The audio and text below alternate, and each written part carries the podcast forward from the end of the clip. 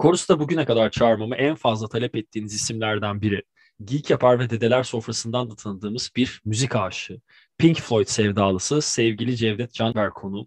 Abi hoş geldin. İyi ki geldin. Seni ağırladığım için çok mutluyum. Nasılsın? Neler yapıyorsun? Keyfin yerindedir umarım. Bunu bu programı gördükten sonra dinleyicilerimin bir kısmının ciddi anlamda keyfinin yerine geleceğini de farkındayım. Eyvallah abi. Güzel sözlerin için öncelikle. İyiyim. E, teşekkür ediyorum. E, işte uğraşıyoruz hayatta. Yeni projeler, yeni işler falan filan. Öyle geçiyor hayat. Ben de zaten sizin projelerinizden Dedeler Sofrası'na sevgili Can Türkdoğan'a da buradan bir kez daha teşekkür ediyorum. Davetiyesi sonucu Kadıköy Durak'takine gelmiş, ardından seninle yüz yüze tanışıp bu bölümün artık oluşmasını sağlamıştık. Buradan kendisine teşekkür ediyorum. Geek Yapar'da ve Dedeler Sofrası'nda artık ekstra neler izleyip, ekstra değil, içerikler tekrar hareketlendi diye gördüm. Özellikle Dedeler Sofrası'nda bir ufak ara vermiştiniz yaz tatili arası. Hatta senin inanılmaz on, yüz lira fazla anınla beraber, onu unutamıyorum. Ondan belki bahsetmek istersin. Ufak eğlenerek başlarız da tercih senin. Hani şey de yapabilirsin. Merak eden Dedeler Sofrası'nda izlesin de diyebilirsin. Bu da bir tercih. Onlarda bir gelişmeler nasıl abi? Onları da bir sorayım. Ardından da zaten hikayemiz belli. Sen varsan Pink Floyd vardır. Doğru. Şimdi hocam Dedeler Sofrası zaten böyle haftada tek program üzerinden böyle ekstra sürprizli formatlar yapıyoruz. Onlara bir geri döndük. Tatildi, matildi derken bir ara verildi elbette ki. E, Geek Yapar zaten bizim genç yazarlarımızın elinde şu anda. Biz de destek oluyoruz Geek Yapar'a. O içerik üretmeye o şekilde devam ediyor. Bir de bir yandan Crossover Talks var. E, bilmeyenler için Crossover Talks'un e, arkasındayım. Arkasındaki adam benim. Crossover Talks projeleri var. Onlarla uğraşıyorum. E, ve hayat bu şekilde devam ediyor. Yeni projeler de var ama şimdi o kadar böyle e, şey ham projeler ki bahsetmek ayıp olur.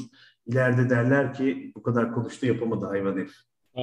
Abi benim programın genellikle birazcık geç yayınlanması meşhurdur. Yani yıllanmış şarap gibi bir formata dönüşün. Büyük ihtimalle senin o e, taslaktaki planlar bayağı bir ş- şablona dönüştüğünde ben bunu yayınlarım ama on, o zaman onları o zaman konuşuruz. Şimdilik şey yapmayayım. Onları ben sana kişisel merakımdan sorarım. Yani e, bu arada Crossover Talks'un ben de şeyini biliyordum orada yer aldığını ama orada tam olarak e, görevini bilmediğim için o yüzden doğru sorup soramayacağım bilmediğimden adını geçirmemiştim. Onun da e, geçirdiğine sevindim adını Crossover Talks'un. Oradan da şimdilik hala resmileşmedi ama e, sevgili Can Türkdoğan haricinde oradan bir konuk daha yakında Chorus'ta olacak sevgili dinleyenler. Kendisiyle iletişimi kurduk. O da bir Pink Floyd albümü seçti. Bunun da adını geçirmeden şey yaptım. Sana da söylerim abi programdan sonra. Ben anladım kim olduğunu canım. Ben de anladım ama işte... Konuklar dinleyenler de belki anlamıştır. Ee, Gidiyor ve geliyor. Ee, söyleyeyim. O da aynı değil. Senin diğer... Ama Division Bell de diyebilirim. Yok. Senin bana sorduğun ikisinden hangisini seçiyorsun? Sen seç dedin ya. Diğerini seçtim. Öyle söyleyeyim. Okay. Ee, şimdi biz sana gelelim abi. Çünkü e, çok hakikaten programı ilk daha oluşturduğum zamanlarda elimde bir yüz kişiye yakın bir liste vardı. O listeye yazdım. İlk yirmi yirmi beş isimden biriydin. Programda mutlaka ağırlamak istiyorum diye. Ve sen evet. Senin olduğun bir programda Pink Floyd konuşmak hem ciddi bir motivasyon hem e, nasıl söylenebilir? Hakkını, programın hakkını vermek istediğinde bir gerginlik de sebebi. O yüzden ben formatı klasik noktasından ele alacağım ama şöyle bir klasik e, hani ilk sezonlarındaki ofisi kadar ilk Chorus'un ilk dönemlerindeki asıl soruyla başlatacağım. Bir süredir bunu dinleyenlerimiz de duymuyordu. Şimdi Pink Floyd ve Wish You Were Here'ın hayatına dahil oluşu benim ziyadesine merak ettiğim bir soru. Buna zaten geleceğinin farkındayım. Ama ben şöyle bir yerden ele almak istiyorum. seksenlerin ortası ve seksenlerin seksenler ve sonrasında sanırım senin müzik dinlemeyle bilinçli veya yarı bilinçli olarak tanıştığın yıllar. Yanlışsam da düzelt abi lütfen. Ve ben maalesef da... doğduğum andan itibaren başladım. Ha, abi ee, öyle çünkü... maalesef can kurban.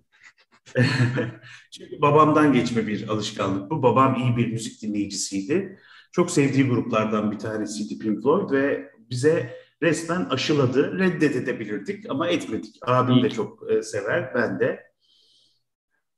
Ben o de o zaman sorumu de, sorayım ardından sen hikayene devam et abi. Hatta ben de okay. babanın Babanızla ilgili bir tane e, Geek Yapar Müzik'te bahsettiğiniz Great League in the Sky anısında arada aklıma gelip gülüyorum. Özür dilerim burada senin de yüzün varken ama hakikaten inanılmaz bir anı. Onu da Geek Yapar Müziği Pink Floyd bölümünden e, izleyip bakabilirsiniz. Nefis bölümdür bu arada, o seriye de bakmadan geçmeyin. E, ilk başta Pink Floyd'la tanışman ve Pink Floyd'la tanışırken nasıl formatlarla, yani dijital olma şansı zaten yok bahsettiğimiz yıllarda, ama kaset mi? Çünkü C D'ler de o dönem o kadar yok, ya da plak dönemine mi, ya da baban kaynaklı daha er, önceki neslini. Zaten önceki nesil ve Pink Floyd'un Pink Floyd olduğu ve aktif yer aldığı, hani piyasaya hükmettiği, hükmetmek istemeden hükmettiği zamanları yaşamış biri plaktan da bunu e, deneyimlemiş olabilir. Ben o e, sana entegre olduğu süreci, neyle başladığını ve ardından Pink Floyd hikayeni merakla dinlemek istiyorum. Abi şöyle, ben e, tabii ki kasetle başladım ama aslında evde plaktan çalınıyordu ilk başta. Ben sadece o plaka vakıf değildim henüz. Çünkü dediğim gibi çok küçük yaşlardan itibaren evde çalınıyordu. Hatta biz böyle işte babamın çeşitli hi-fi sistemleri olurdu, işte bütçesinin yettiğince aldığı. Bizim oraları açmak falan gibi bir lüksümüz olmadığı için yani e, yasaktı bize oralar. E, şimdi benim çocuğum olsa ben de yasaklarım. Hak vermiyor değilim yani babama. E, bu kendisi bizi böyle geceleri hani oturtur, hani ninni söylenir ya, biz böyle ninni gibi Pink Floyd dinlerdik. Otururduk, orada çalardı. Sadece Pink Floyd değil kuşkusuz ama en ağırlıklı olarak Pink Floyd. Otururduk ve e, düşüncelere dalardık yani hep birlikte. Babam da D J'liğini yapardı aslında kendini tatmin etmek için, yani kendi dinliyor. Ama eminim bir baba olarak bizim de dinlememizden son derece memnundur. Bu şekilde e, müzik, yani Pink Floyd hayatıma girdi. Biz o plakları değil, o plakların aynısının kasetleri oluyordu veya doldurulmuş kasetler. Ben tabii ki kasetlerle tanıştım. Ama seksen sekiz veya seksen dokuz yılıydı. Babam bir İngiltere'ye gitti. İşte bu Great League in the Sky anısının olduğu zaman. O yüzden. Olmaz bir anıdır o ya. Çok yani o kısmı tabii anlatmayacağım şimdi ama merak eden dinlesin. Ben programı yayınladığımız ee, zaman sizin böyle YouTube'unu atacağım altına. C D player ve C D getirdi. Ve biz belki de birçoğundan çok daha önce C D'ye geçtik aslında. Ve beraberinde Pink Floyd albümleri de getirdi. Yani ben doksanlarda artık C D almaya başlamıştım. Ama Türkiye'de çok bulunmadığı için tabii ki bütün albümlerini C D alamadım. Sonra yavaş yavaş geldikçe kovaladık. O zamanlar böyle şimdiki işte Amazon'dan getirttim falan gibi bir durum olmadığı için de e, çok böyle e, unique, işte Ankara'da yaşıyorduk. Ankara'da dükkanlar oldu. Uze İlli vardı mesela bir tane. Uze İlli diyordu ki sen bana söyle, dağıtımcı da yoksa ben sana dışarıdan getirteceğim diyordu. Biz böyle kendi ortaokul harçlıklarımızla falan abimle o gider, işte o çok daha pahalı oluyor tabii normalde satılandan. O kaseti, o plağı neyse getirtirdik. Plak değil de C D ve kaset üzerineydi daha çok. Ve böylece işte biz de e, hi-fi sistemini, işte ne bileyim e, biraz üniversiteye geçince diyelim ve sonrası, işte koleksiyoner olma hayali falan hepsi bize geçti. Tabii ki beraberinde iyi müzik dinleme potansiyeli de bize geçti. İşte sevgili Cevdet Canver'in hikayesi de böyle şık oluyor. E, yurt dışına giden babaların İngiltere'lerden erken getirdiği C D'lerle tanışılmış bir Pink Floyd sevdası nasıl işlemesin tabii ki, bunlar çok normal. Ha, burada sataşıyorum, lütfen kusuruma bakma. Hafif de iş eğlenceye vurmak daha sağlıklı geliyor bana. Çünkü e, hani sen de bir dinleyicinin yerine koysan kendine, iki tane adam gitmiş Pink Floyd konuşuyor ciddi ciddi, çok mantıklı değil. Bunu zaten elli yıldır yapıyor insanlar. Ya aslında biz şanslıydık Ant. Yani şöyle ki şey daha zor. Mesela bu kültürde yaşayıp, şimdi benim babam e, bizim yaşadığımız kültürün yanı sıra, içinde bulunduğumuz kültürün yanı sıra özellikle müzikte Batı kültürünü de benimsemiş belli ki gençliğinde. Hı hı. Mesela aslında onun işi daha zor. O çünkü onun babası öyle değilmiş. Dolayısıyla normalde işte müziği bir uzvu yapmadan dinleyen insanların gerçekten müziğe dalmaları ve keşfetmeleri aslında daha büyük bir başarı. Ben içinde doğmuşum, ben kazanına düşmüşüm. Benim başka alternatifim yok zaten. Doğru. Ben burada diğer sınıfa giriyorum sanırım ya. Hani ben çok öyle bir aileye doğmadım. Yani fena de, denemeyecek müzikler dinleyen insanlardı. Ben biraz e, meraklı bir tip olduğum için ve müzik o, no, bir şey duymayı çok sevdiğim için sanırım burada diğer tarafta kalıyorum ama e, yani evet, dediğin noktada kesinlikle doğru abi. Hani insan farklı farklı hikayelerden, farklı farklı yolculuklardan da gelirse aslında temelde yine buluşulan nokta farklı hikayeler aynı hikayeyle birleşiyor. Bu da işi güzelleştiriyor. Ben de buradan Wish You Were Here'ın e, bugün seçtiğimiz albümün hikayesine doğru bir adım almak istiyorum senin için de uygunsa. Tabii ki. Ee, bunu da şöyle bir yerden alacağım. Çok klişe bir e, bağlama şekli olacak ama yapabileceğim bir şey. Farklı yerlerden, farklı hikayelerden gelip aynı hikayeleri oluşturmaya çalışan insanlardan oluşmuş bir grup zaten Pink Floyd. Ve bunu e, özellikle bu albümde var olmamasına rağmen var olan, yani teknik olarak yaşasa da grupla teması olmadan yaşayan Syd Barrett'ın anısına ve Syd Barrett'ın e, varlığı üzerine, ki o anısını da bahsederiz programın ilerleyen dakikalarında, ithaf ediliyor. Ve zaten e, bana sorarsan abi, yani en azından subjektif yorum, Shine On Your Crazy Diamond tüm Pink Floyd külliyatının en kafayı uçuran eserlerinden biri olabilir. Bunun hikayesinden tutun, iş, e, şarkı sözü yazarlığına, David Gilmour'un zaten psikopat seviyede inanılmaz işçiliğine vesaire. Ben de şuraya biraz getirmek istiyorum. Sen Pink Floyd'la tanışmandan bahsettin. We Sure Here'ın bu akşam, ya bugün burada seninle Pink Floyd üzerine konuşurken bu albümü seçtirecek kadar ayrı bir noktaya gelmesi nasıl oluştu acaba? Ben onu biraz da duymak isterim. Ya şimdi bu albümün en güzel tarafı aslında konsept olarak çok iyi oluşunun yanı sıra Ee, bir de Shine On Crazy Diamond'ın varlığıdır. Çünkü gerçekten senin de söylediğin gibi Pink Floyd'un en efsane şarkılarından bir tanesidir. Genelde Pink Floyd'u şarkı bazlı dinlemeyi sevmem ama belli şeyler vardır. Hani ne bileyim, istisnalar. Shine On bunlardan bir tanesidir. Ee, Shine On Crazy Diamond hani e, benim e, küçüklüğümden beri böyle ilk dinlediğim andan itibaren Dark Side'dan bile daha önce aşık olup sevdiğim şarkılardan bir tanesi. Dolayısıyla albümü de beraberinde getirdi aslında Shine On. Benim Shine On'la tanışmam nasıl oldu sorusuna cevap veremeyeceğim. Çünkü ben Pink Floyd'la aynı anda tanıştım, yani bütün albümleriyle. Maalesef şu keyfi bir tek Division Bell'de yaşadım. Yani sene doksan dörttü ve ben gittim ve Division Bell albümü satın aldım. Daha doğrusu babamla birlikte aldık ve eve geldik, dinledik. Yani bunun dışında böyle bir şeyim olmadı veya işte keşfettiğim Pink Floyd'un yeni albümü olmadı. Çünkü bir paket halinde sunulmuştu zaten bana. Ama de Shine On şarkısı müthiş bir başlangıçtı tabii ki. Müthiş bir başlangıç olduğu kadar müthiş de bir kapanış aslında. Öyle de bir noktası var. Evet. Yani ya aslında bunun yirmi dört yirmi üç küsur dakikalık tek versiyonunu da dinleyebilirsiniz ama albüm üzerinden, albümü albüm olarak dinleme alışkanlığına döndüğünüzde Shine On bir hikaye anlat- anlatmaya başlıyor. Ki zaten bu hikaye anlatıcının Syd Barrett biraz da e, akışın içinde farklı, hani kitaplarda, edebiyatta bir bakış açısı var ya, tanrısal bakış diye. E, Syd Barrett orada e, gizli özne olarak bir tanrısal bakış açısına dönüşüyor. Çünkü Shine On Crazy Diamond'ın ilk par- işte ilk vers partlarının ilk kısmı, şu an bir ile kaç arasıydı hatırlamıyorum. beşti. Yanlışsam da lütfen düzelt abi. bir ile beş arası olması lazım. O başlıyor. Ardından farklı şarkılara geçiyor. Have a Cigar'lar, Wish You Were Here'lar, onlar devam ediyor. Hikaye farklı bir boyut kazanıyor.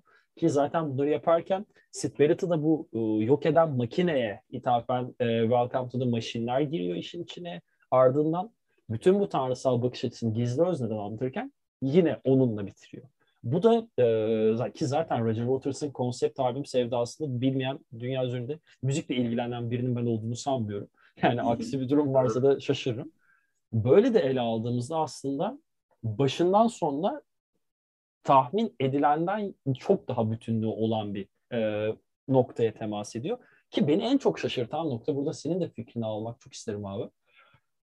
Misal Dark Side of the Moon sonrası inanılmaz bir patlama, ya patlama ya, yapıyorlar tabirinden hiç haz etmem ama maalesef doğru tanımlayan, yani onlara ilk süksesini ulaştıran işten sonra albümü kaydetmek zorunda olduklarını bilerek gidiyorlar ve hiçbir şey üretemiyorlar. Buna sen de şahitsin. Ve bu Hı-hı. noktadan sonra hani sadece bir ziyaret, o bir ziyarette Syd Barrett'ın e, tanınmayacak halde stüdyoya gelişi, ki zaten bunu David Gilmour'la Richard Wright çok güzel anlatırlar We Sure Here belgeselinde. Hani e, kel, göbekli ama eskiden tanıdığımız birine benzeyen biri bir stüdyoya girdi ve onun Syd olduğunu anlamak için çok ciddi mesai harcadı. Ondan sonrasını hatırlamıyoruz diyor. Ondan sonra hatırlamadan üret, hatırlamadıkları ve e, o bilinç akışını başlatan noktada belki bir şey var. Here'da Shine On Your Crazy Diamond oluşması. Ki Shine On Your Crazy Diamond da bir önceki Dark Side of the Moon sonrası stüdyoda takıldıkları zamanlarda ortaya çıkan bir jam session'ın ürünü ama onu e, Crazy Diamond e, alegorisine bağlamaları da ayrı bir noktaya temas ediyor. Ben burada senin yorumlarını almak çok isterim.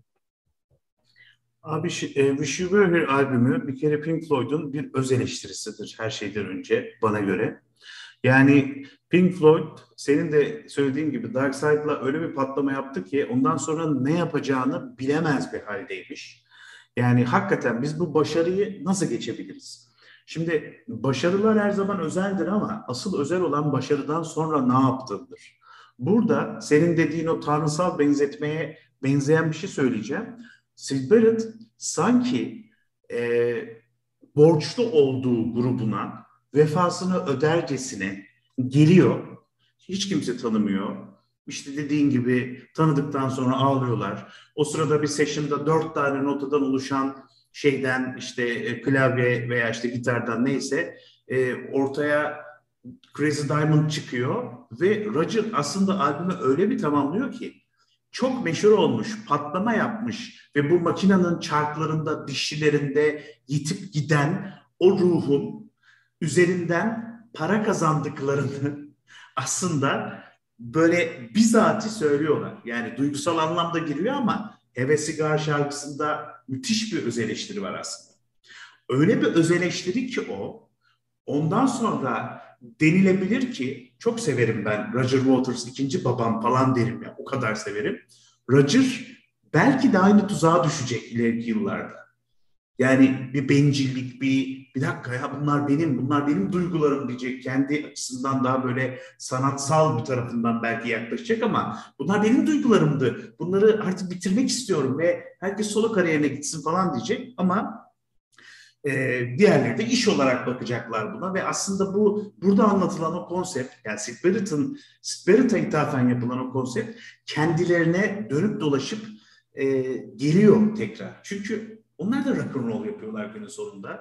Onlar da star oluyorlar. Her ne kadar karizmatik de olsalar, işte ne bileyim o bildiğimiz rock'n'roll tayfası, işte ne bileyim Jim Morrison style sahnede böyle farklı şeyler yapmıyor da olsalar günün sonunda e, hayvan gibi para kazanıyorlar ve hayvan gibi takdir görüyorlar.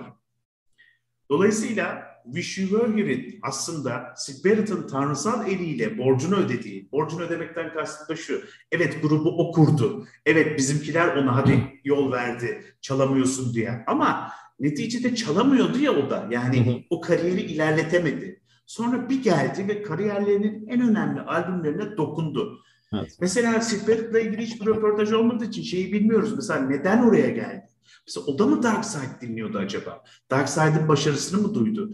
E, o yüzden mi gitti onların yanına? Aa bunlar bizimkiler mi dedi? Çünkü... Ona dair şöyle bir çok özür dilerim gireceğim abi araya. Önceki albüm Dark Side'ın kayıtları e, Sid'in yaşadığı yerle çok alakasız bir yerdeydi. Sid'in nerede yaşadığını unuttum, Londra'da, onu özür dileyeceğim ama bu direkt Abbey Road stüdyolarında kaydedildiği için ve Syd Barrett'ın evi Abbey Road'a inanılmaz derecede yakın bir mesafede olduğu için ve Abbey Road'la bağlantısı olduğu için eski grubunun oraya geldiğine dair bir bilgi alıyor. Ona dair gittiğini okudum ben.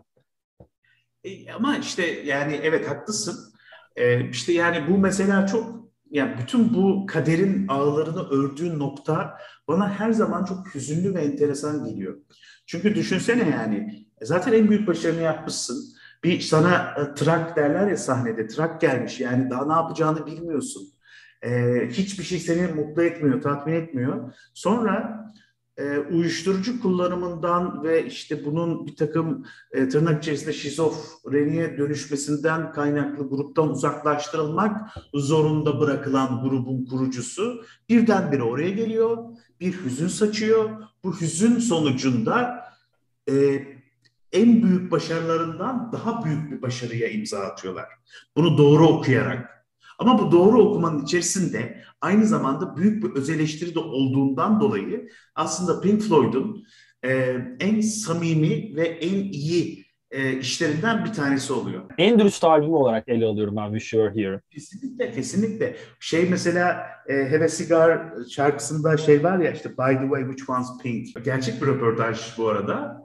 Ee, işte çok iyisiniz, harika bir grup var falan. Bu arada Pink hanginiz diye soran e, senden iyi olmasın bir röportajcı var. Ve diyorlar ki yani bu nasıl salak salak sorular bunlar ya. Yani anlıyor musun? Yani e, herifin daha gruptan haberi yok. Herkes işin kaymağıyla ilgileniyor. Kimse müzikle, kimse içerikle, kimse kişilerle ilgilenmiyor. Bu endüstri böyle. Ben de Welcome to the Machine'den bir kısmı ele almak istiyordum. Senin Have a Cigar'daki Which One is the Pink alıntısına referans olarak. Orada da hani derler ya, sen büyük bir star olmayı hayal ettin, sağlam bir şekilde gitar çalmayı, gitar çaldın vesaire. Ama ardından hani ya da sonra steak barlar yemeği veya Jaguar'ını sürmeyi istedin. O zaman makineye hoş geldin. Aslında Syd Barrett'ın da makineye niye hoş gelmedi ya da makinenin niye dişlisi olamadığını ya da e, özellikle edebiyatta çok kullanılan bir tabir vardır. Yer yer e, bu egzajere edilir ama ben bazen de doğru olduğunu düşünüyorum. Burada da bence eklenebilir. Fazla kırılgan bir yapı ve fazla kırılgan ruh tabiri.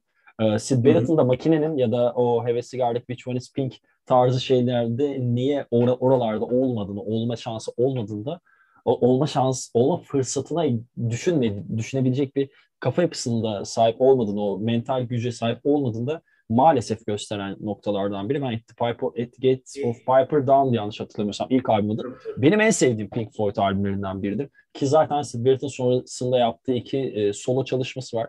Yer yer eleştirilir ama ben başarılı bir singer-songwriter, özellikle rock'n'roll'dan gelip bu kadar net, nasıl psychedelikten gelip bu kadar başarılı bir singer-songwriter denemesi yapmasını da ben Syd Barrett'ın o, o dönemi için bile iyi referanslar olduğu kanısındayım. Ama Pink Floyd üzerine gelecek olursak da Ee, Welcome to Machine'den ben ele aldım. Sen Have a Cigar'dan aldın. O zaman We Sure Here'a isim babası olan şarkıya geldiğimizde de keşke burada olsaydın ee, ağıtı yakıyor aslında grup. Senin de dedeler sofrasında genellikle çaldığın gibi. Şöyle, e, o şimdi bizim şakamız tabii ama e, bir We Sure Here'a geçmeden önce Welcome to Machine'le ilgili bir şey daha söylemek istiyorum müsaadenle. Estağfurullah. Şimdi Welcome to Machine'de e, İlk şeyinde işte çok iyi gitar çalıyorsun, Jaguar'ını kullanıyorsun, işte çok özel yerlerde gidiyorsun falan kısmı var ya. Hı hı. Aslında Pink Floyd ve Roger sevdalıları şunu bilirler ki orada hakikaten grup üyelerine tek tek bir göndermede olabilir o. Öz eleştiri dememdeki altında yatan şey o. Çünkü Nick Mason, yani bateristleri, gerçekten bir araba sevdalısıdır. Aralarında bir tanesi işte gitar çalar, hani e, annesini cezalandırmak için gitara başladın, yoksa çok iyi bir sanatçı olduğun için değil, David'tir o. Ve işte çok iyi yerlerde yemek yiyorsun vesaire de Wright'a bir göndermedir e, derler. Yani o öz eleştiriden kastım biraz da buydu. Biraz önce örnek aklımda oluştu, şimdi sen söyleyince aklıma geldi. Tabii ki bunların hepsi e, Roger'ın ustalığı sayesinde hem klişe bir rock'n'roll star için söylenebilir, hem de hepsi için ayrı ayrı söylenebilir. Çünkü ustaca yazılmış sözler yani baktığın zaman. Bunu da böyle bir dipnot olarak düşmek isterim. Çok, çok güzel bir dipnottu. Ben, benim notlarım arasında vardı ama e, kendi akışıma kapılıp unuttum bunu dile getirmeyi. O yüzden teşekkür ediyorum. E, misal buradan da We Sure Here şarkısına mı geçmeyi tercih edersin? Yoksa e, belki de çünkü Welcome to Machine aslında albümün derinliğini oluşturduğu şarkı. Benim düşüncem. Burada derinlikten kastım iki tane anlatım var bu albümün. Bir, Syd Barrett kaynaklı bir anlatım var.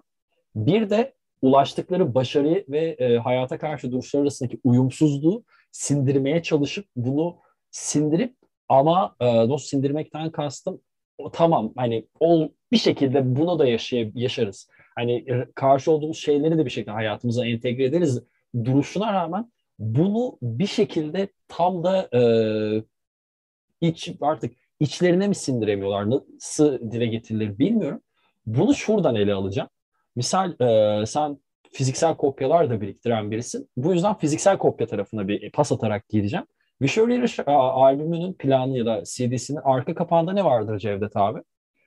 E, No Man. Elinde Aha. plak olan e, takım elbiseli, e, fötür şapkalı tam bir businessman. Ama aslında o businessman yok. O businessman oluşturulmuş bir hülya. Gerçekliği bulunmayan bir makine. Ve hı hı. onlar da aslında e, senin de o bahsettiğin o makineye da dahil olduklarını biliyorlar. Ama bir nevi kendi günah çıkarmalarını da albümlerinin arka kapağına yansıtıyorlar bence. Öyle bir düşüncem var. O yüzden We Sure Here'a geçmeden Welcome to Machine'in biraz daha dibine ekmek banalım istedim. Hı hı. Ya zaten orada Storm Thorgerson, e, soyadını doğru okum, okumayabilirim diye bir e, adam var biliyorsun. O adamla çalışıyorlar. E, Pink Floyd'un zaten birlikte çalıştığı e, kişiler de kendi alanlarında usta insanlar. Bunlara işte e, Ronnie Rundle, Hipnosis sanat topluluğu. E, kesinlikle. Ya şeyde dahil yani Dark Side'ında Alan Parsons'tır ya falan. Tabii hani, ki. Böyle hep çok büyük ama o zaman o kadar büyük olmayan e, çok işinde başarılı insanlarla çalışıyorlar. Ama tabii ki son karar e, mercileri kendileri. Hani e, Storm bunu getirdiği zaman hayır canım biz bunu yapmak istemiyoruz da diyebilirler. Ama hayır onlar yapıyorlar. İşte o kendi dediğimiz o öz eleştiriye tekrardan dönüyoruz. Ve e, onu albümlerinde vurguluyorlar özellikle. Welcome to Machine'in bir de müziksel tarafında şöyle bir bana göre e, enteresanlık var. Şimdi o şimdi klavye, ya Pink Floyd deyince akla klavye gelir. Ben e, Richard Wright'ı müthiş başarılı bir müzisyen olarak görüyorum. Hatta e, biraz içine kapanık olmasa hepsinden daha başarılı işler çıkaracağına çok eminim. Kendi solo albümlerinde de müthiş potansiyel görüyorum. Yani gizli bir Rick Wright hayranlığım da var. Pink Floyd'a sound olarak çok şey kattığına inanıyorum. Onun aslında o bulduğu klavye soundu yani o makine gibi wii wii wii wii wii wii falan var ya. Evet. Harika. Harika. Ben şu an programın e, trail, ilk kez trailer yayınlayacağım bir programdan. Lütfen devam edeceğim. Ve e, o kısmın biraz psikodelik olduğunu düşünmekteyim. Ve bunun da, bu tabii subjektif bir yorum, bunun da aslında Syd Barrett'a bir atıf olduğu kanaatindeyim. Yani şimdi sen işte birine logo tasarımla tasarım yap bana dediğinde işte arka planını düşünür ve işte istediğin şeyin ona göre renkleri seçer, dizaynı oluşturur falan ya. Şimdi bu müzisyen için de kuşkusuz, bir sanatçı müzisyen için de geçerli. Bence o klavyelerin arka planında Syd Barrett'ın psychedelic'in e, işte babalarından bir tanesinin yaptığı gerçeği vardı. Kesinlikle aynı fikirdeyim. Bunu yalan söylemeyeceğim. Ee, hiç önceden düşünmedim. Sen bir buçuk iki dakika önce söyleyene kadar. Ama gerçekten çok mantıklı bir fikir. Çok çok mantıklı. Yani elbette bunun ispatını yapılabilecek bir noktada değiliz ama e, çok kuvvetli bir tez. Yani katılıyorum. Kesinlikle katılıyorum. Buradan da e, artık istersen senin sahnelerde dile getirmekten sıkılmadığın, harika bir şekilde akorlarını e, kulaklarımıza işlediğin We Sure Here'ın We Sure Here'ına geçelim. Hani yine Syd Barrett'a döneceğiz. Çünkü hikaye Syd Barrett'ın hikayesi. Daha Syd Barrett'ın olmaması üzerinden o olsa mıydı, o olsa nasıl bir ütopyası aslında. Bu ütopyalar güzel midir? Ferhan Şensoy'u da almış olayım burada. Hani e, Pink Floyd'un ütopyasında Syd Barrett o ütopyayı güzelleştiren taraf mıdır? Ya da nasıl bir noktadır? Roger Waters yazmış ve bir anlatı sunmuş. Pink Floyd'un bana göre bu kadar her kitle tarafından öne çıkmasını dinleme kolaylığı bakımından anlasam da anlatı, şarkı sözlerindeki anlatım bakımından bu kadar yanlış ele alınan çok az da şarkısına şahit oldum. O yüzden de yer yer tam hakkının dikkatli dinleyicileri tamamen dışarıda bırakıyorum. Genel izleyici kitlesi için bu yorum. Biraz hakkını da yanlış yerlerden verildiği, verildiği düşündüğüm bir şarkı olan We Sure Here'ı senin anlatmanı rica edeceğim. Senin için de elbette uygunsa. Hani çünkü sen seçtin albümü, ismin geldiği yer ve sen bunu sahnede çalıyorsun. Öyle ee, sadece şarkı sözlerini söylemeye benzemez falan. Bazı şarkılar vardır. Ee, böyle çok şeyleriyle ünlüdür. Böyle hani Umut Sarıkaya şakası gibi olacak ama hani oğlum işte Anatema'nın One Last Goodbye şarkısı var ya hani sevgiline söylemiştim. Bunu annesine yazmış aslında falan. Harika. Bir şey de onlardan bir tanesidir ki ekseriyetle sevgiliye söylenir. Ama konunun sevgiliyle bir alakası yoktur aslında. Konu e, Syd Barrett'a ithafen yani onun e, burada olmasına, onun işte ne bileyim e, asla e, belki de işte o albümün orasında Roger'ın yani çünkü sözleri o yazdı diye Roger'ın diyorum ama diğer gruplarda kabul ettiği için ve bütün Pink Floyd elemanlarının günah çıkarması aslında orası tam olarak. Tam olarak. Bence tam günah çıkardığı nokta. Yani bak sen mükemmel bir çocuktun ilk şarkı ama makine çok kötü Piyasa çok kötü. Üçüncü şarkı ya biz de o kadar iyi değiliz. Biz de devam ettik. Anlatabiliyor muyum? Biz hı hı. yıllar yılı e, aynı akvaryumda yüzen iki iti kurtuk. Bizim başka sanatsal amaçlarımız, kaygılarımız vardı. Ama bak gel gör ki biz buradayız ve keşke sen de burada olsaydın bizimle birlikte. Kesinlikle. İyi çağrıştırmıştır bana hep subjektif olarak. Yani albümün benim kafamda böyle bir alt metni var hep. Ben çok ufak bir araya da bir not ekleyeceğim. Burada Roger Waters'ın da hemen hemen her Pink Floyd albümünde olduğu gibi babasına da bir e, selamı bu şarkıda var. O da şu, on part in the war for a lead role in a cage. Yani savaştaki figüran rolünü bırakıp kafesteki baş rolümü aldım diye. Burada Sid'i anlatırken aslında babasına da bir tekrar, onun da anısını, hikayesini bir şekilde her albüme dahil ettiği gibi onu da buraya saklamayı tercih ediyor.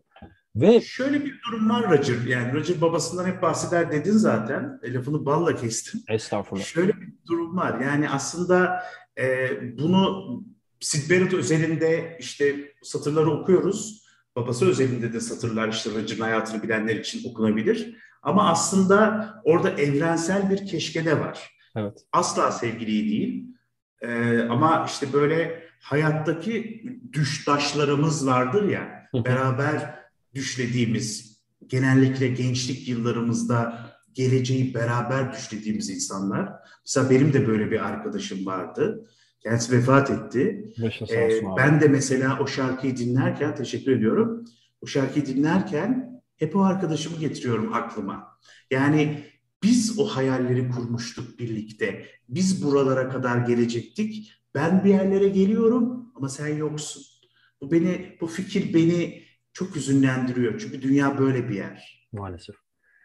Bu dediğini de ben şöyle bir ek yapmak istiyorum abi. Ee, kendi hikayelerimde benzer, ben de maalesef hayatını kaybeden öyle bir yolu izlemek istediğim arkadaşlarım olmuştu ama ben bunu biraz daha kişisel hikayemden grup hikayesine bağlamaya çalışacağım.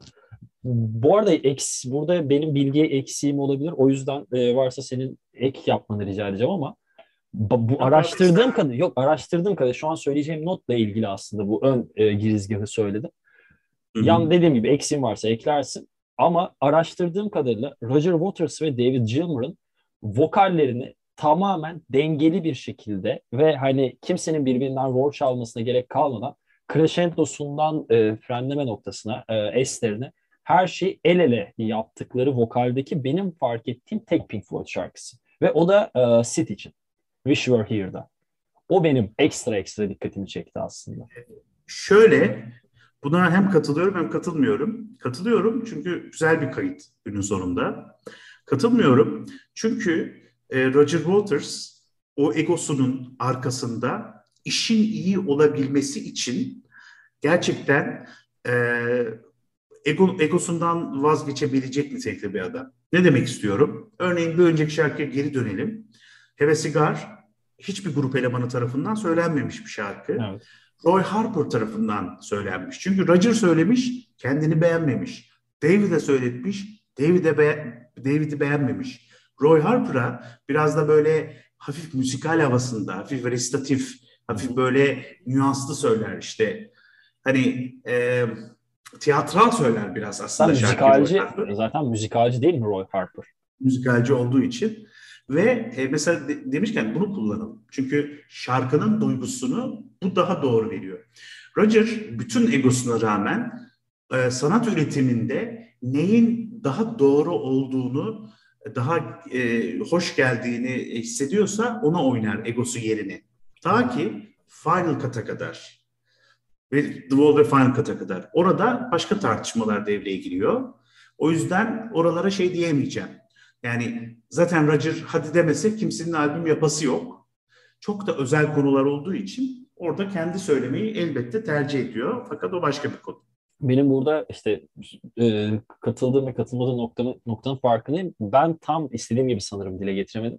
Benim burada kastettiğim nokta Roger'ın egosunu kenara bırakmasından ziyade hani ikisinin farklı iki kutbu temsil ettiğini artık hani Dark Side'dan beri herkes farkındayken, tüm müzik ve sanat dünyası farkındayken eski bir eleman üzerinden gruba bu şekilde bir güç vermiş, o pro bölümün başında bahsettiğimiz gücü vermiş elemana dair olan şarkıyı birlikte hani o şey hissi vardı, omuz atarsın. Çok o an samimi, se- o kadar sevmez ama o an bir şeye gelip omuz atarsın, birlikte bir şey yaparsın. Biraz o hissi vermişti bana bu şarkıdaki işbirlikleri. O yüzden aslında biraz onu ele, dile getirdim.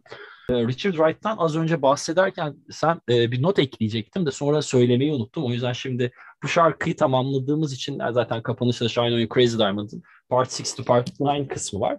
Onlarda şöyle ben bir ek yap, bir, bir e, bilgi vermek istiyorum. E, hem sana bil, Pink Floyd'la ilgili sana bilgi vermek benim haddim değil de dinleyicilerimiz olsun.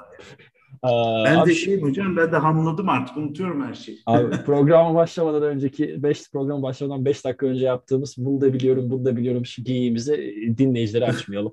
Rica ediyorum. Kastettiğim nokta şu abi. Shine On Your Crazy Diamond'ın altıdan dokuza kadar olan kısmı da Richard Wright ya da Rick Wright, nasıl söylemeyi telafi, tercih edersen, doksan dörtte yani Pink Floyd'un iki bin on dörtteki albümü ne kadar ki son albümü olan Division Bell albümüne kadar ki son beste katkısını yapıyor. Sonraki dönemde hmm. hiçbirine, hani Roger gerekirse istediğinde bile ben ben tercih etmiyorum. Verdiğim partisyonu çalarım olarak bir nokta, noktada kalıyor. Bence burada da hani az önce Final Cut'ın adını geçirdin. Richard Wright'tan bahsettin. O yüzden burada tam belki bu albümle bağlantısı olmasa da çok ufak bir yan kısmı, parantez açmak istedim.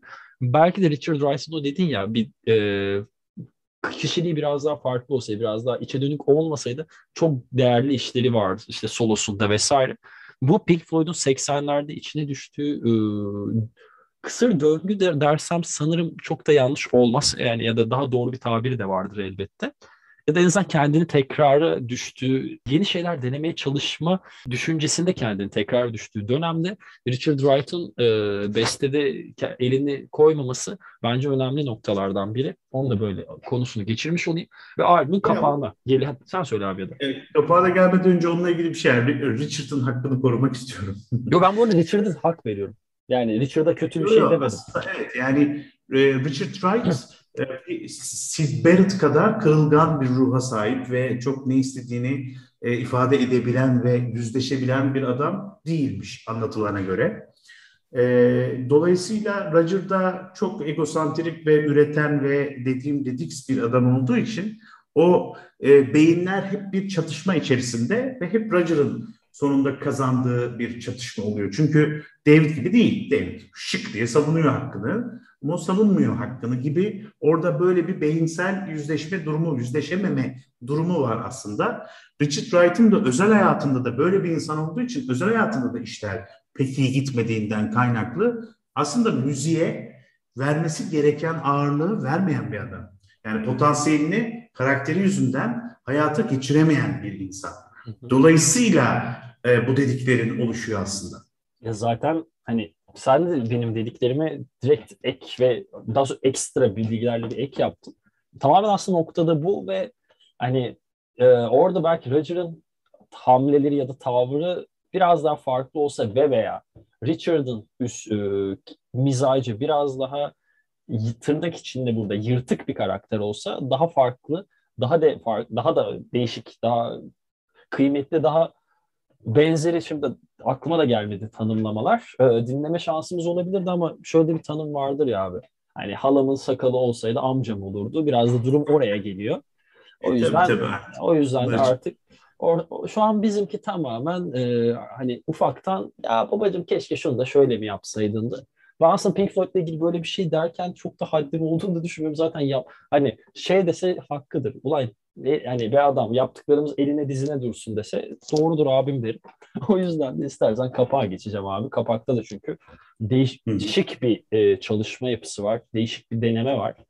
Ee, bununla ilgili kapağı zaten tarihin en ikonik albüm kapaklarından biri. Bunu müzikle alakası olan herkes şahit olmuştur. Ben burada bir noktanın değerini farkına varılmasını isteyeceğim. Daha sonra e, dile getirmek istiyorum. Burada Roger Waters'ın sadece şarkıların sözlerini yazmadığı, daha sonra bestelerin de yer almadığını, hipnosis sanat topluluğuna bu işi bu şekilde yapılması gerekildiğinin önerisini o hipnosisle bunu çalışalım diyen insan olması sebebiyle de ben bu albümdeki yerini çok daha farklı bir noktayı temsil ettiği kanaatindeyim. Çünkü yani tarihin en ikonik kapaklarından biri olmasının sebebi nedir? yanan bir adam var ve bu Hı-hı. yani bilgisayar C G I dönemi değil. Gerçekten yanıyor. Ve bunu evet. on beş. on beşinci deneme sonunda yapıyorlar. Adamın kolunda birinci derece yanıklar falan artık oluşmak üzere. otuz kişilik bir yangın söndürme ekibi bekliyor. Hatta Animals'ın kapandığı bilirsin yani devasa o e, domuz oradaki İngiltere'de e, ne bir şey Street havaalanının iki günlük e, havaalanındaki yolculuklarını falan kapatır. Orada yanlışlıkla e, radara girdiği için falan. Hani e, böyle bir noktayı temsil ediyor. Devasa bir çalışmayı aslında minimal görünen devasa bir prodüksiyonun çok başarılı bir yansıması ve e, inanılmaz bir sanat işi ya. Gerçekten tarihin en ikonik kapaklarından biri. Benim müzikle alakam bakımından da benim en etkilendiğim on on on albüm kapağından biri olabilir. İş, şey, ee, sanat eseri bakımından. E, kesinlikle. Zaten epeydir çalışıyorlar biliyorsun o ekiple. Hatta Storm'la da. Hı hı. E, fakat işte bu albümden sonra hafızam beni unutmuyorsun bir kez daha çalışacaklar. Duval itibariyle şeye kadar işte Roger gidene kadar Duval ve Final Cut'ta çalışmıyorlar. Duval'da bir karikatürist Gerald Scarf mıydı adamın adı? Yanlış hatırlamıyorsam. O geliyor devreye. Çünkü e, anlaşamıyorlar. Yani Roger'la. Roger'ın egosunun patlama yaptığı dönemler artık Animals ve sonrası iyice. E, ve işte Final Cut'ta da kendi Roger yapıyor o şeylerin e, yani daha doğrusu fikri o buluyor. E, bir madalyonun çok yakın çekimi, çok yakın planı. Ama baktığın zaman Pink Floyd'da e, kendi yaptıkları bile dahil olmak üzere belki ilk albümü hariç o da bir şey temsil ediyor ama ilk albüm çok böyle piyasaya yeni çıktık merhaba biz bunlarız diyen bir kapağı var. Hani Piper at the Gates of Dawn'ın. Diğer bütün albümleri aslında çok benzersiz işlere, e, tasarımlara sahip. Pink Floyd'un böyle bir olayı da var. Evet en ikoniklerinden bir tanesi bir şey var. Kesinlikle sana katılıyorum. Ama Pink Floyd'un genel olarak baktığında bütün albümleri ikoniktir. Zaten... Birçok insanın listesinde bu tür, yani birçok insanın kapaklar listesinde tek Pink Floyd albümü kapağı yok. Öyle de bir noktası var bu işin. Yani bak ben mesela kendi şeyimi sayayım. Wish You Were Here tabii ki. Dark Side of the Moon tabii ki. Yani hani ee, işte Meddle efsane kapaklardan bir tanesi. E, albümü en zayıf bulsam da Momentary Lapse of Reason'ın kapağı güzeldir. Kesinlikle aynısını düşün. Tam olarak Momentary evet. söyleyecektim abi. Bayıldığım bir evet. kapaktır o da. Evet. Şeyin, Division Bell'ın kapağı çok güzeldir aynı zamanda. Neyi unuttuk diye bakıyorum. Çok enteresan denemeler var işte. Uma Guma falan gibi kapaklar. Uma Guma'yı da çok severim ben ya. Uma Guma evet. hani zaten albümün içeriğiyle, iç, albüm müzikle çok uyumlu da bir kapağı var ya. Ama evet. e, o zaman şunu soracağım abi. En beğenmediğin Pink Floyd, beğenmediğin en az beğendiğin Pink Floyd albüm kapağı nedir? İstersen önce ben cevabımı vereceğim. Galiba ben söyledim galiba. Piper at the Gates of Dawn bence en hani şeydir. Hı hı. Ha, biz geldik dediğim. Okey anladım. E, Final Cut'ı severim. Final Cut e, işte o benim Roger Waters'a e, yakınlığımdan ötürü yani hani David'ci misin, Roger'ci misin? Tabii ki ikisini birden tutarım. Ama bir Roger'cılığım da vardır. Roger Waters'ı yarın öbür gün e, seninle efsane albümleri konuşurken Ooo ee, ben şu an inanılmaz elim ayağım düştü arkadaşlar. İnanılmaz şeyler oluyor. Lütfen devam edin. Amuse to Dead konuşmak isterim mesela. Amuse to Dead e, çok underrated ve neredeyse bir Pink Floyd albümü kadar iyi bir albümdür. İmza kaşı. Mükemmel bir albümdür ve bir gün davet edersen seve seve onda konuşurum. Ben davet etmem abi sen gelirsin. Benim bu tür şeyler sen program senin sayılır. İstediğin zaman bir mesaj uzaklıktayım. Eyvallah hocam. Onu kesin konuşalım o zaman. Çok bayıldığım albümlerden bir tanesi. Bak, e, babamın şöyle bir lafı var tamam mı? Babamın Pink Floyd hayranlığından bahsettim. Biraz da onun e, bir şey hikayesiyle kapatmak istiyorum. Yani kapatmayalım da hani neyse. Bir e, kendi anlatmak istiyorum. Her neyse. Abi lütfen devam et ya. Şimdi ben kapatırım bir ara. E, babam mecliste Ee, biz böyle işte ne bileyim tartışıyoruz ya gündemi konuşuyoruz. Keşke fonda Shine On Your Crazy Diamond çalsa e, çok daha iyi konuşuruz, çok daha doğru konuşuruz diye e, önerge veren insanlardan bir tanesi. Böyle tarihe de geçmiş bir insan kendisi. Tabii ki kabul etmemişler. Yani tutup niye hani onu çalalım. Her neyse ilk biz e, Amuse to Daddy aldığımızda doksan bir yılında dinlediğimizde babam abimi dinledi. Şöyle dedi. Adama bak dedi. Tek başına Pink Floyd. O benim hafızama çok kazındı. Akabinde doksan dört yılında Division Bell çıktı. Momentary'den çok memnun değildik. Division Bell'ı aldık dinledik. Dedi ki üçü bir Roger etmişler.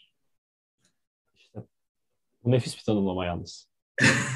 Yani, bizim, bütün bizim on dakikadır anlatmaya çalıştığımız kısmı e, çok güzel özetlemiş baban abi.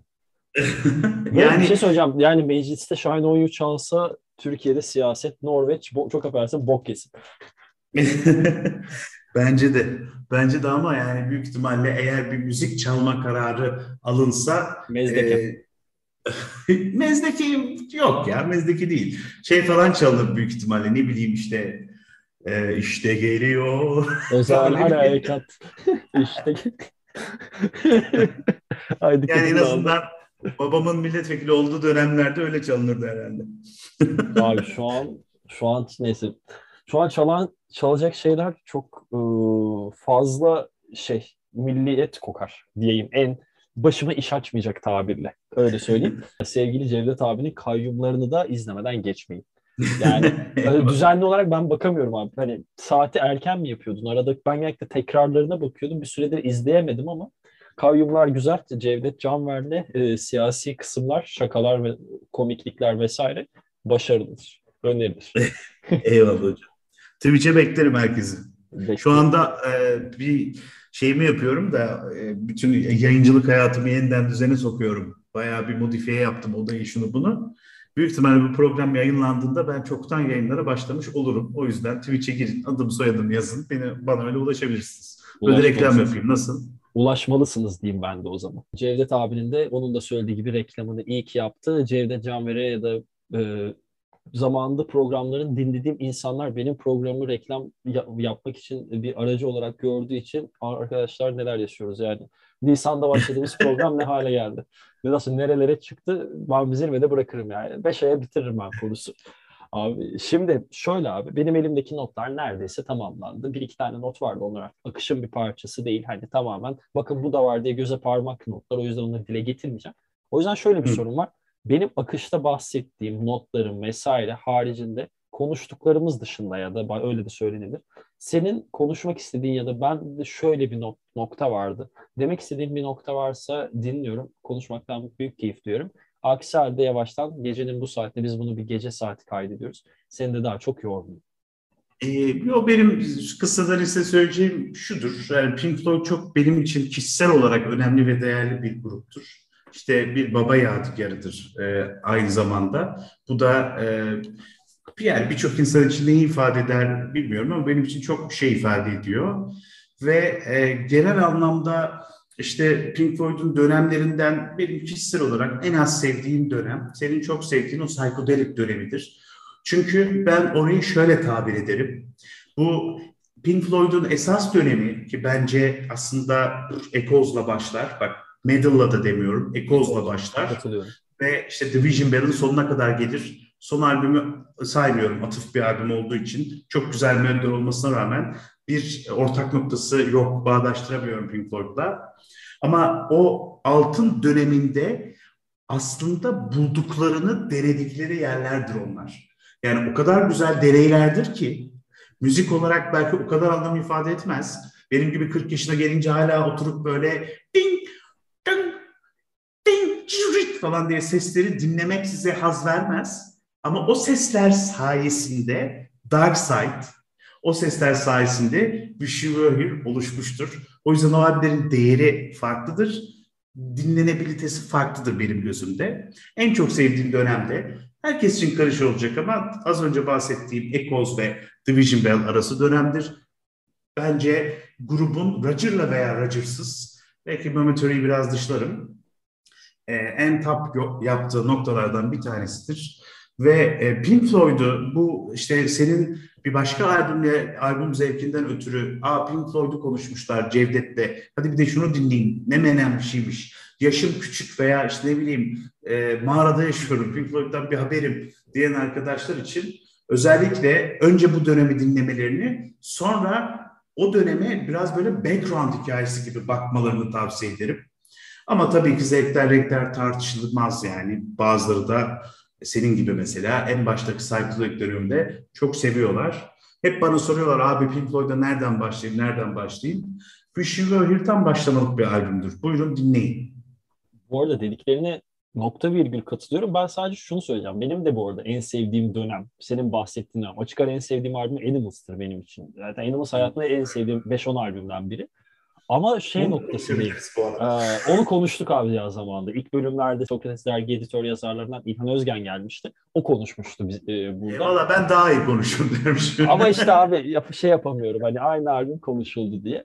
Yok işin şakası bir yana. Tabii ki e, çok değerli. Yok yok şey de benim aslında söylemek istediğim. Psikedelik dönemi severim. Şilasu şöyle. Psikedelik dönem sayesinde bu dönemin ortaya çıktığının ben de senin de az önce dile getirdiğin gibi farkındayım. Ve e, mesela notlarım arasında var, vardı, unutmuşum söylemeyi. Yine Wish You Were Here'le bir Animals'lı bağlantı yapacağım izninle. Mesela Sheep ve Dogs şarkısı, Nicholas Sheep ve Dogs partlarıyla inanılmaz e, eserler. Sadece müzik parçaları değil bana sorarsan. Ki zaten Dogs benim için çok da ayrı bir e, müzikal şey var, davulları falan. Davul çalmaya çalıştığımdan çok baget kırdım öyle.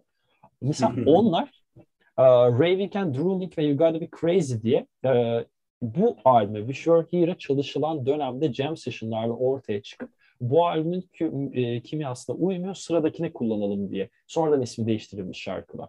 Hani orada bile bu albüm ve bu dönemin etkisi o kadar iç içe ve o kadar birbirine e, korelasyonu o kadar güçlü ki hepsi aslında benzer temalara, benzer tema doğru değil ama müzik olarak benzer tutuş, tutumlara, dokunuşlara sahip. Onun da birer yansıması. Ama e, Uma Guma benim biraz fazla sevdiğim bir albümdür. Neden bu kadar sevdiğimi de bu arada bilmiyorum. E, buradan psikolog falan varsa belki benimle konuşur. Neden sevdiğimi anlatırız. Anlarım. Terapide ücretse getirmek lazım abi. Çok pahalı her şey. Yani kayyumlarda bu da konuşulmalı lütfen. Hatta ben de gelip konuşurum davetin olursa. Tabii o zaman. Notumu aldım. E, bu arada şu, ben de o zaman sana bir madem böyle e, anekdot söylüyorsun konuyla ilgili bir şey. Pink Floyd da bu arada şöyle efsane gruplardan bir tanesi. Bir kere şunu söyleyeyim. Pink Floyd'daki müzisyenlerin hiçbiri çok iyi konser müzisyenleri değil. Mesela bir Dream Theater gibi sahneye çıkıp harikalar yaratan insanlar değil. Hatta sonradan yayınladıklarında dinlediğimiz o Raving and Rolling falan şarkılarının konser kayıtlarını dinlediysen lan bayağı kaçırıyorlar her şeyi yani. Hani dört kişi güzel çalamıyor. Yani zaten Roger çok iyi bir basçı değil. David Gilmour çok iyi bir gitarist ama konser performansı o dönemler biraz daha zayıf.